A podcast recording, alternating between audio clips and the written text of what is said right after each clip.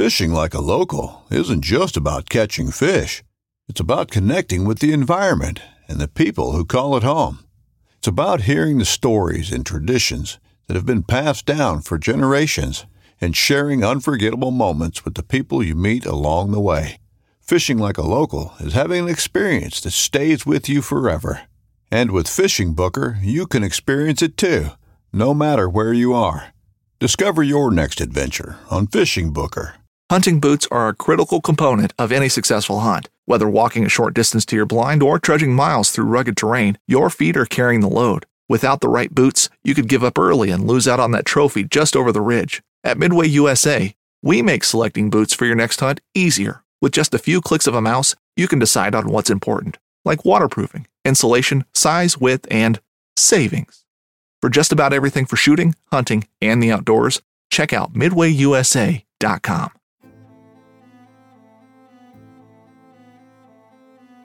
So there's a reason why I started Blood Origins. And that reason is simple. Is that I wanted to convey the truth about hunting. It brings awareness to to non-hunters that it's it's more than just killing animals. How do I start it? Brittany. My name My, is- oh, Does my hair look okay? It's fantastic. My name is Mike Axelrod. Start again. Yeah, I hated it too. Braxton, you said something in the car to me. You said that you were living on borrowed time. Hmm. there's a perception around who hunters are, what we're supposed to be, and a a feminist that works for a non-profit that is a hunter that has only eaten wild game for the last 20 years is likely not the thing that people think about when it comes to a hunter.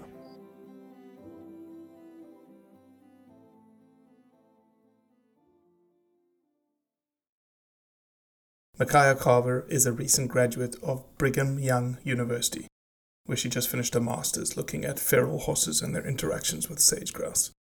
She's now a PhD student at NC State and is a non hunter.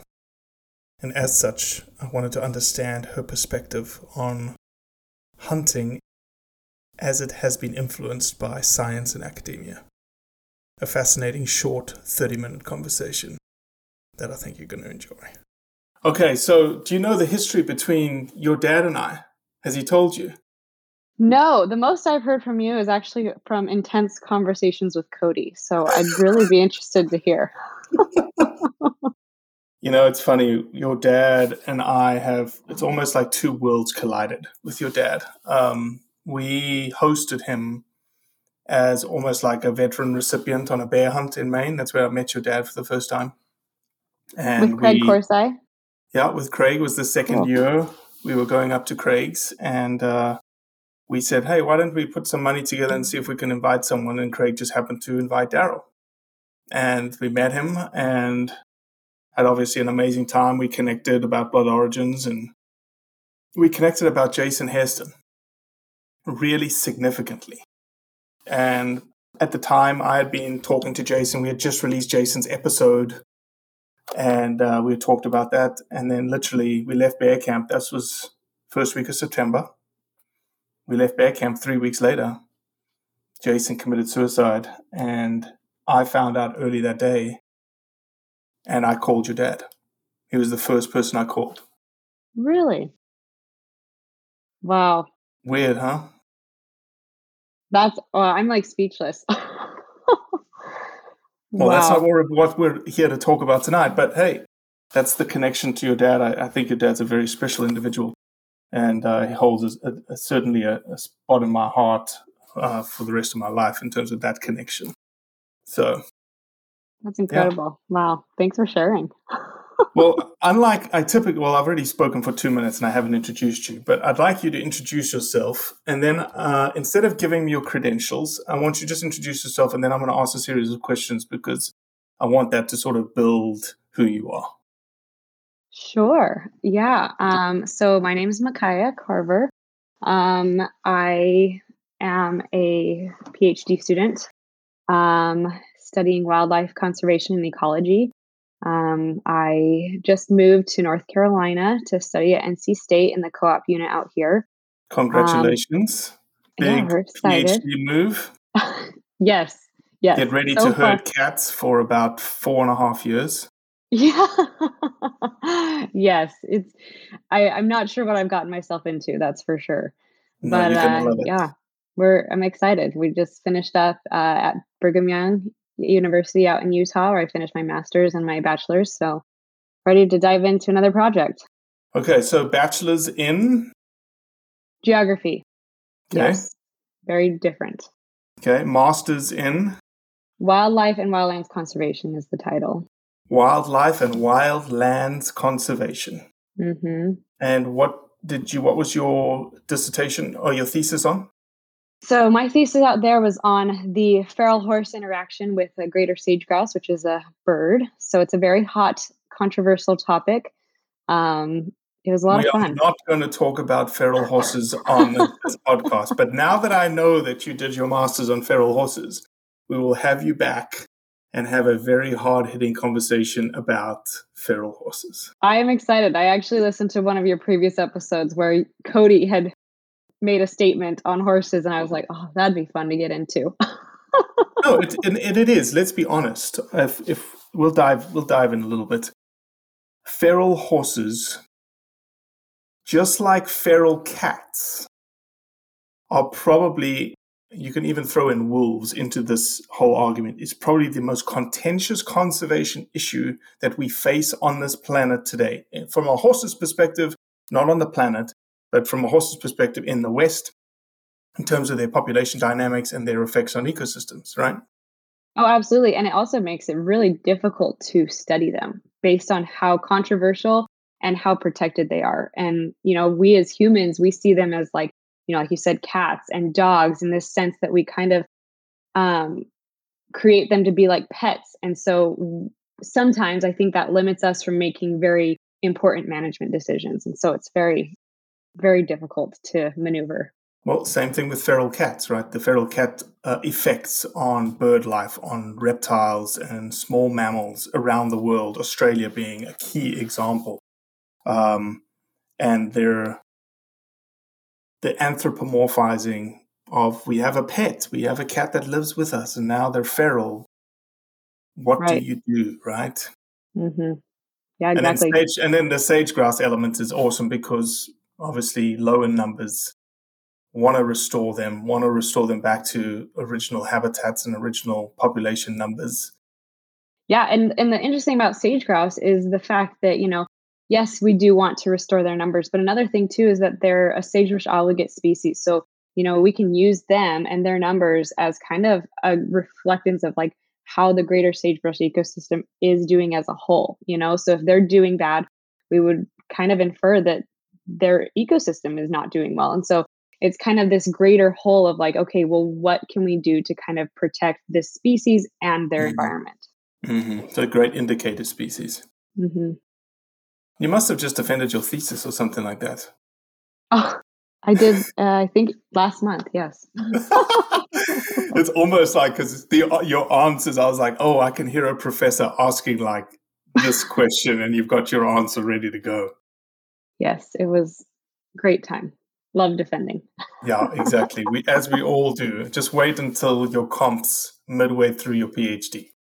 Oh, I'm I'm so Fun looking forward times. to it. Fun time.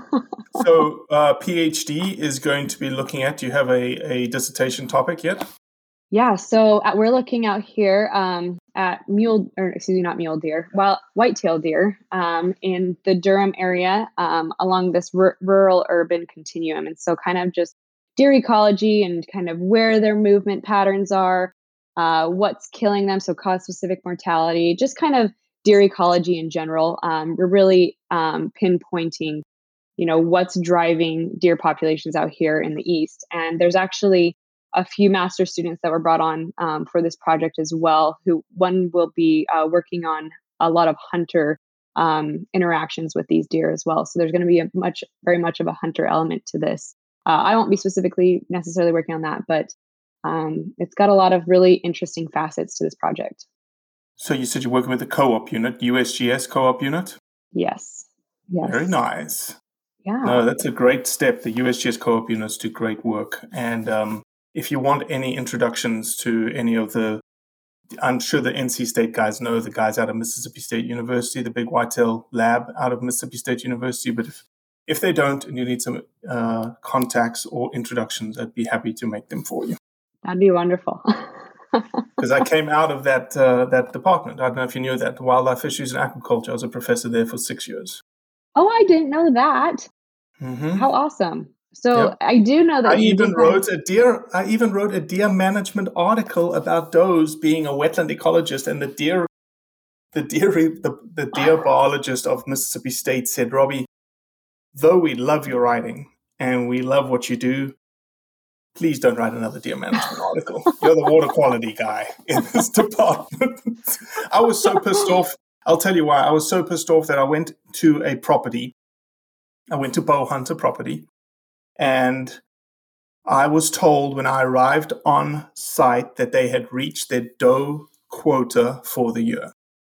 And I understand management. I understand that you have to manage populations, and specifically when it comes to whitetails, you want to manage a, a buck to doe ratio. I said, no problems. I sat five times. I didn't kill, I didn't shoot anything. And the ratio of does to bucks that I saw was six to one. I had I saw about 150 does to 10 to 15 bucks. And I was pissed because I was like, whoever is managing this property doesn't know what they're doing Right. and is going to throw uh, the estrus cycles in terms of the does into multiple stages and is going to lead to later fawn recruitment into the population that's going to uh, cause especially if this deer club is after big buck trophy animals, why would you sacrifice a, a fawn being born later into summer and the resources on the ground be lacking that would affect the antler growth for the rest of its life? right. So I was pissed. And so I wrote an article. hey, that's the best way to get it done, though. Yeah, exactly. So um, let me ask a question. Micaiah, you are a non hunter. I'm a non-hunter. Yes, that is correct. You are a non hunter. Let me ask you this. Uh, prior to Brigham Young, prior to you taking this PhD in North Carolina, can you tell me, and maybe it's the same because I'm, I'm making, I don't want to make any assumptions. What was your perspective and opinion of hunting? Well, I know it's kind of. Uh, eh, I like this question because you know my dad. You know my dad, and um, he's very involved with Blood Origins, and a lot of my family members are very big in the hunting community. They love to hunt. Um, they kind of that's a big pastime for them. So I grew up around that kind of um, activity. Um, I personally never felt like, oh, I want to go hunting or fishing or whatever. You know, it kind of just never really struck a chord for me. I never really was Sure. super interested in that. Um, and there was definitely a phase in my life where I kind of entered that like, you know, we shouldn't kill things, we shouldn't eat animals, we shouldn't do this and that, this and that, you know. Um, but I think after my master's degree, I think my perspective really changed. Um, and I think it's interesting because um, a couple years back, I went to the hunting expo in Utah. And that was when Cody and I had our fabulous conversation at the piano bar. Um, but prior to that, I was actually talking to um, Mike Hairston at the banquet, and we were sitting at our table. Mike Hairston's episode, by the way. I should. I don't think I did listen to that yet. I was. I've been Not on kind the of podcast, not on the podcast, through our uh, Instagram platform and YouTube. We just released his story, his Blood Oh. Origins episode himself about what hunting means to him. It's fantastic. you need to watch it. out. Yeah. I love Sorry, listening to Mike. to He's awesome. No, yeah. Yeah. No, so it's kind of funny because, you know, in this banquet, um, it's a very political um, arena. You know, there's definitely a lot of hunters and a lot of people who kind of, you know, wolves were a very hot topic that year, right? And it was funny because Mike and I were sitting at this banquet table, and my dad and Kirsten and everyone were over at the other table, and all they could see was, you know, me and Mike talking like this with our hands, and it, it looked from afar like we were arguing. And my dad had come over and was like, "Is everything okay?" You know, but Mike and I are just having a good conversation, and um, at that point we were talking about the horses, but a lot of that came out of the conversation of, you know, killing wolves and stuff like that. And so, long story short, I've kind of digressed a little bit, but um, I think that my um, evolution from thinking that hunting was um, not necessarily the best thing to do uh, really came from my academic career and um, working in a department where um, hunters funded a lot of the research.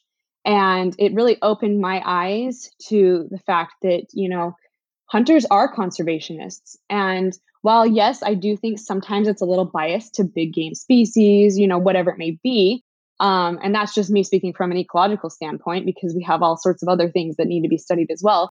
Um, I have really grown a good, um, what's the word, appreciation for hunters and their role in management and conservation because we wouldn't be able to do a lot of the research that has been done without hunting money. And I am a pro, I mean, hunters are by and large funding my PhD project. And so, you know, one, it's one of those things that, you know, unfortunately in research, you kind of have to do where you get the, you know, things where you get funding for. And um, I think that it's opened my eyes to the fact that hunters do a lot for conservation. And I care a lot about um, balance in ecosystems and i really have gotten to a point where i don't care how that happens you know mm-hmm. if it's more hunting permits then great you know if it's whatever the case may be as long as we are kind of moving towards a better goal of balance in these ecosystems right i think that whatever needs to happen can happen you know? All right let me let me play a devil's advocate question on you because this happens to a lot of scientists. Once you graduate out of your phd and you say decide to take an academic tenure position if that's what you what you choose to do um, or we hire you at blood origins you know who knows? Um, there's a lady i don't know if you've run across her her name's amy dickman we've had her on this podcast before if you haven't listened to her podcast i would suggest you do it because you're going to fall in love with her she is a non-hunter she is almost anti-hunting in terms of her philosophy but she proudly champions trophy hunting in terms of what it's doing for African wildlife, specifically lions. And she has been raped across the coals. No, I didn't say, I meant raked, not raped. Um, raked across the coals because she got a little bit of money from Dallas Safari Club way back in her career. It was like $7,000 the lady has like a million dollar research program, an annual million dollar research program. Right. And people still point to that and say, you catered to the hunting industry. So, Makai, let me ask you this question. You said at Brigham Young, you know, I don't know specifically if your research was funded by hunters or not, probably a little bit was. Um, and your research at NC State is funded from hunters, quote unquote. Is your research biased to an outcome to favor hunting? You know, that's a wonderful question because my master's research was not funded through hunters at all. Um, but then again, my species that I focused on wasn't really big game or, you know, anything like that. So, yeah, it's a great question because you do think that, you know, there's disclaimers when you're, you know, putting in for a publication, right? Like, is your funding going to influence what you results you found in this paper? And um, I think that there's a lot of ethical things wrong if that is the case. But I think as a true scientist, you kind of want to chip away at the truth, right? And whatever truth that may be, I think it's important to be as unbiased as possible. And, you know, I haven't quite entered the realm of, of hunter funded research yet. Um, but at the same time, I don't see myself really taking that bias approach because I kind of walk that fine line of pro hunting and anti hunting. You know, I like to say that I'm kind of that really neutral space. And so, mm-hmm. um, as a researcher, I think that's a good space to be in. But I do know that there are researchers out there that do are pro hunters or pro hunting or that are anti hunting. And I, I, I think the scientific community in general, I would hope that they, I don't know. That's that's a tough question, no, Robbie. no, it is. A, no, it is. A, look, and I'm purposely asking you tough questions because um, it's something as scientists, and I'm a scientist today, right? Even though I'm, I'm not in the field anymore, I'm not conducting peer-reviewed scientific-based, um, hypothetic, you know, hypothesis-driven experiments. I'm still a scientist, and I'm I'm I think what you said is very very um, articulate in that it says you're chipping away at the truth. As scientists, we always want the truth, and in an academic field, and there's lots of scientists that don't work for academia. You're almost you're supposed to be protected. That was that's the whole point of tenure, is that when you get tenure as an academic, you're protected because the university then protects you, and you are allowed to speak truth even if the truth is not what the governor of the state wants to hear. Yes, this dam that you're proposing is going to have terrible effects on some endangered fish species XYZ. And that's truth. You, we, we don't want to, from a science perspective, if we want to maintain the scientific integrity of the, integrity of the scientific process, we have to be able to defend science being unbiased. Absolutely. And I think one of the things that we as hunters need to recognize is that, and we, you know, we, we try to do this as much as we possibly can, is that hunting isn't on a pedestal and things go wrong. And in certain circumstances, for instance, if hunting is causing a population of a certain species to go down, some sort of adaptive management needs to be put in place based on data to rectify the situation such that that population can be sustained in the future, if it, it can be increased in the future. If that means a hunting moratorium needs to be put in place, so be it. And we have to recognize that and say, oh, we're actually we're hunting to the detriment of the population and we need to reverse course. Um, let me ask this from a from a pure wildlife conservation wildlife management perspective. You've been in the field for, you've got a bachelor's, it's, you know, let's call it four years, five years. Okay. Through the, through the science system, through your academic learnings, what can you do to manage wildlife? I think um, it's important to kind of understand that as a researcher and as a scientist, your role isn't necessarily to make management decisions. Your role is to be that of a educator um, and to provide, you know. But isn't that the point of your science, Micaiah? Wouldn't you want your science to be used for management? I think it, yes, you do, and I think it's tough because sometimes you you may publish a paper or whatever that you know certain interest groups can use against you based on you know what your findings are and i think you know where i sit in this kind of along this line of making management decisions i am not the person who makes the management decisions. I don't get to go out and you know implement these different things. Um, i get to kind of conduct the research write it up and say hey these are the facts. Take what you can from this and make a difference. Hopefully they'll use it for good but at the end of the day i don't work for the division of wildlife. I don't work for you know these these resource commissions. I don't work for the federal government. So at the end of the day i'm not going to be in there making any formal decisions. And you know maybe at the end of my academic career that's what i want to step into because i do enjoy that aspect of it. But at this point in my career i'm kind of just the little sure. researcher. Absolutely. No no. And i and i was with um i was in that boat with you back and back doing it. But I want to push you though. I want to I want you to seat yourself in that manager position. Based on your knowledge, based on your academic knowledge of wildlife, population dynamics, behavior ecology. What can you do, Micaiah, if we were asking you, Micaiah, how do you manage population A or population B? What can you do, like physically? Like, what could you do? From a hunting perspective, or no, generally from a management perspective, how do you manage a population? You know, I think it would depend on the population itself. You know, because it, for, for one species, it would be very different than another.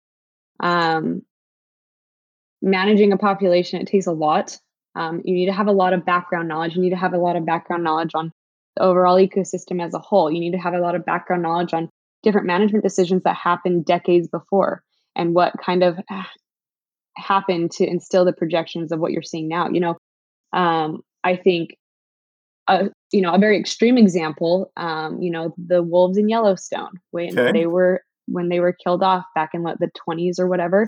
Yep. You know, that was a decision that they made for the ranchers, you know, at that point in time because the wolves were killing off a lot of the livestock, right? I think that it's interesting because, you know, at that point in time, we managed the wolf population as is. Well, then over several decades, we saw that ungulate, you know, specifically elk populations grew exponentially. And overall, biodiversity went down because vegetation, I mean, basically, the elk were pretty much starving themselves out at that point, right? Because Mhm, there were so mhm. many of them.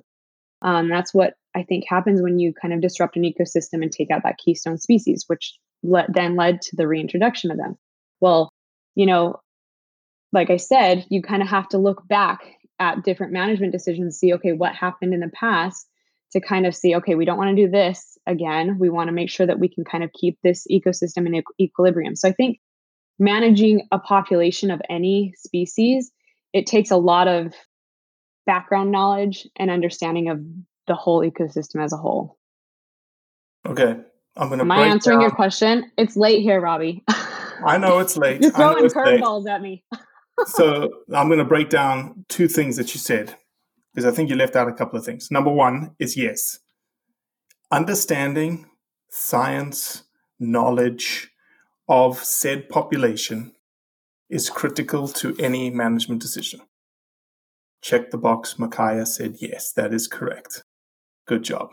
Number two is based on that information, you can do a couple of things. Number one, you can reintroduce animals. You knock, you knock that checkbox off. Number two, checkbox you did not tick off, is you can remove those animals. And there's really only two ways to remove animals, Micaiah. And what is Hunting. that? Hunting. Hunting and translocation Mhm. and moving them out, right? And so when you think about it from a management perspective, that's what a manager gets to play with. Now, obviously, they get to play with fire and they get to play with vegetation management and whatnot. But for the population itself, to manage the population itself, there's really not much else you can do, right? You can you can improve the habitat that raises the population, but once that population is raised, there's very limited options for a, for a wildlife manager to undertake. You either create some sort of take system, hunting system, in which you decide based on your science what kinds of animals are being taken, females or males, what age class are being taken, and that will then appropriately scale the population to your habitat objectives, whatever other objectives you have. Totally. Or you decide we're not hunting, but rather we're going to pick certain animals out of certain age classes or certain uh, gender classes, and we're going to move them somewhere else. Can you think of anything else you could do to for wildlife? In terms of either taking away or adding to an ecosystem? No, yeah, I'm just thinking. Just I, I guess I'm I'm I'm belaboring a point here, and I apologize. that from a wildlife conservation perspective, a wildlife management perspective, being able to manage wildlife on the landscape, it is there's very limited options to what you can do when it comes to how you manage that population. I totally agree. And I think I think it's interesting as you said that, you know, um because yes, hunting is instilled in a lot of different popula- you know populations whether it's deer or elk you know throughout the world Mhm. right you know they use hunters as these um a means to an end to kind of keep populations low right but you know what about those those species that can't be hunted like horses or i know we weren't going to touch this with a nine foot pole but you know you think about other species right that like Why couldn't we hunt horses? I I am not for or against it. I am probably for it, honestly, at this point. But you know, it's one of those things, right? It's there's a lot of red tape with certain species, Right. and Right, you know, right. I, I I think of it as you know because I think hunting works in a lot of areas as a great way to mitigate populations from crashing, right? Um, but I also see it as kind of a band aid because you know, well, what else is going wrong in these systems that is allowing for these populations to be so mm-hmm. prolific, right? Mm-hmm. And so, from a you know a long term standpoint, you know, what is the, you know, as sometimes it's not feasible to do a long term kind of solution, but from a long term standpoint, what is the best way to keep these populations at bay? You know, and sometimes it's not hunting. You know, Correct. sometimes it might Absolutely. be bringing in back in a keystone species or whatever it may be, right? And so it's tough because it's, you know, and these are the, like you said, the decisions that management has to face that they're all different. Not every single ecosystem is going to have the exact same answer. And it's really tough. No, you're absolutely right. The the complexity of you know ecosystem management and multiple wildlife species interacting and the habitat all working together. And you're absolutely right. Hunting is a management tool, but it's not the panacea of wildlife management. There are certain, certainly other tools that can be used, but obviously all have to be you know very carefully considered just due to the circumstance, right? If you're like you're doing in NC State, right? You've got a you're dealing with white-tailed deer population in an urban rural interface. I don't know what you know in terms of management. It's probably not the best idea to reintroduce black bears into that right. system, right? right? To take fawns out, or, or, or cougars or pumas, right? Totally. Um, so, but then again, and, and, and I'm actually going to correct myself in that I said that you can only translocate and and man, actually no, I'm not going to correct myself because I was I right. I think it's solid. Yeah. no, what I was about to say is that you're going to have the the the other side of the argument, which is really crazy, which is in the urban interface, and it's happened in Staten Island in New York. You can look up the studies in which they decided to do hysterectomies on white-tailed does and essentially stop them reproducing. People have played with this idea of that type of management, but then all of a sudden the deer population tripled, and you're like, actually, they didn't do hysterectomies, they did vasectomies on bucks, and the population still tripled. And they were like, what's going on? Well, they didn't account for the roaming nature of rutting white-tailed bucks uh, in the area. But there's going to be people are going to come with off the wall ideas like that all the time. Right.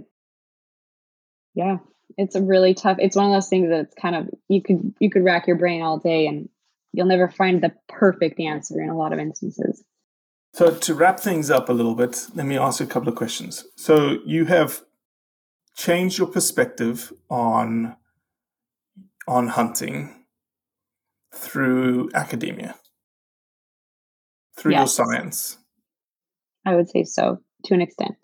Yes. Yeah. I am no longer that girl that was not very smart and thought that you shouldn't kill things. but at the time you were a meat eater? Yes, and that's another thing. I'd be the biggest hypocrite, right? You know, I I I'm one of those people that it's like, you know what? I mean, I definitely practice more of a plant-based diet now, but at the time, right, you know, my parents would bring home chicken and beef from the grocery store and I ate that, right? And so it's kind of like if you can get it fresh, get it fresh. I am not against mm-hmm. that, you mm-hmm. know. Mm-hmm. Um, would you consider hunting today?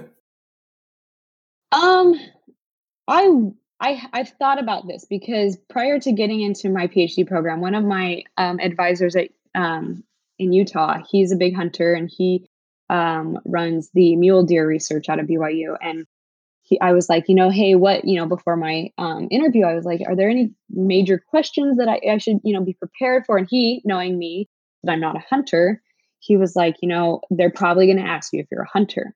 And I was like, why in the world would that even matter? You know, and in my head, I'm like, this is stupid. That's like discrimination, you know, but it, you know, hindsight, it's like it makes total sense because I'm going to be interacting with hunters on a day to day basis, right? Presenting at conferences with by and large big time hunters. And um, I don't think that I, I think I get my wildlife itch enough as it is doing research that I don't necessarily feel like I need to go and truck through the wilderness to kill something because sure. I get to go see them all the time anyway. Um, but I'm not against it, you know? Like, I like it. if I had gotten, you know, if my dad wants to go take me somewhere cool, like I'll go, but I'm not like really scratching at the itch to go and kill Okay. something. Well, I appreciate that. That's a very honest perspective, and we really, really appreciate that perspective. I will lay this on your feet, though. If ever you decide that you want to try and you want to take that next step, which is a very thoughtful, very, you know, something that we don't take for granted as hunters and especially the first time because it's it really is and a lot of people call me melodramatic but it's really it's the it's a chasm between life and death right Right. and you and you are the instrument that crosses that chasm Right. um if there is an inkling and there is an idea that you may want to do it please let us know because. I think that it would be fascinating to capture it the way that we captured on Blood Origins, and sort of get that pro- get that feeling through that process from you as you did it. Absolutely. For sure. You'll be the first to know. Well, I appreciate it, Micaiah. Any last parting words? No, I really appreciate the. You were uh, nervous coming into this, as I understand. Well, yeah. I, I mean, I was like reading, like listening to your roundups. So I was like texting Cody. I'm like, well, when are you going to give me the articles? And he's like, oh, no, no articles. I'm like, what? All these roundups, you guys go through articles. I'm like, so then I started listening to the ones where you kind of interview different people. And I'm like, oh, okay, so this is what it's going to be like. So I was like, just not sure what to expect. So yeah, I, I was asking Cody, I'm like, hey, is he going to give me any questions? You know, like, I mean, you did throw some curveballs at me tonight for it being 9:45 at night. I'm kind of You're a little bit of a PhD dud. Student. You're not supposed to sleep anymore. Not until the 15th. I still have a few more days. there we go. Well, Makaya, I appreciate you coming on. I really do. I appreciate it. It's been great. Thank you so much, Robbie. Appreciate you listening, as always. Leave a review, share it with your friends, and most importantly, do what's right to convey the truth around hunting. In Wild Country, rules were not created by man. Don't miss Wild Country, Wednesdays from 7 to 11 p.m. Eastern. Presented by Primos. Speak the language. Waypoint TV, the destination for outdoor entertainment.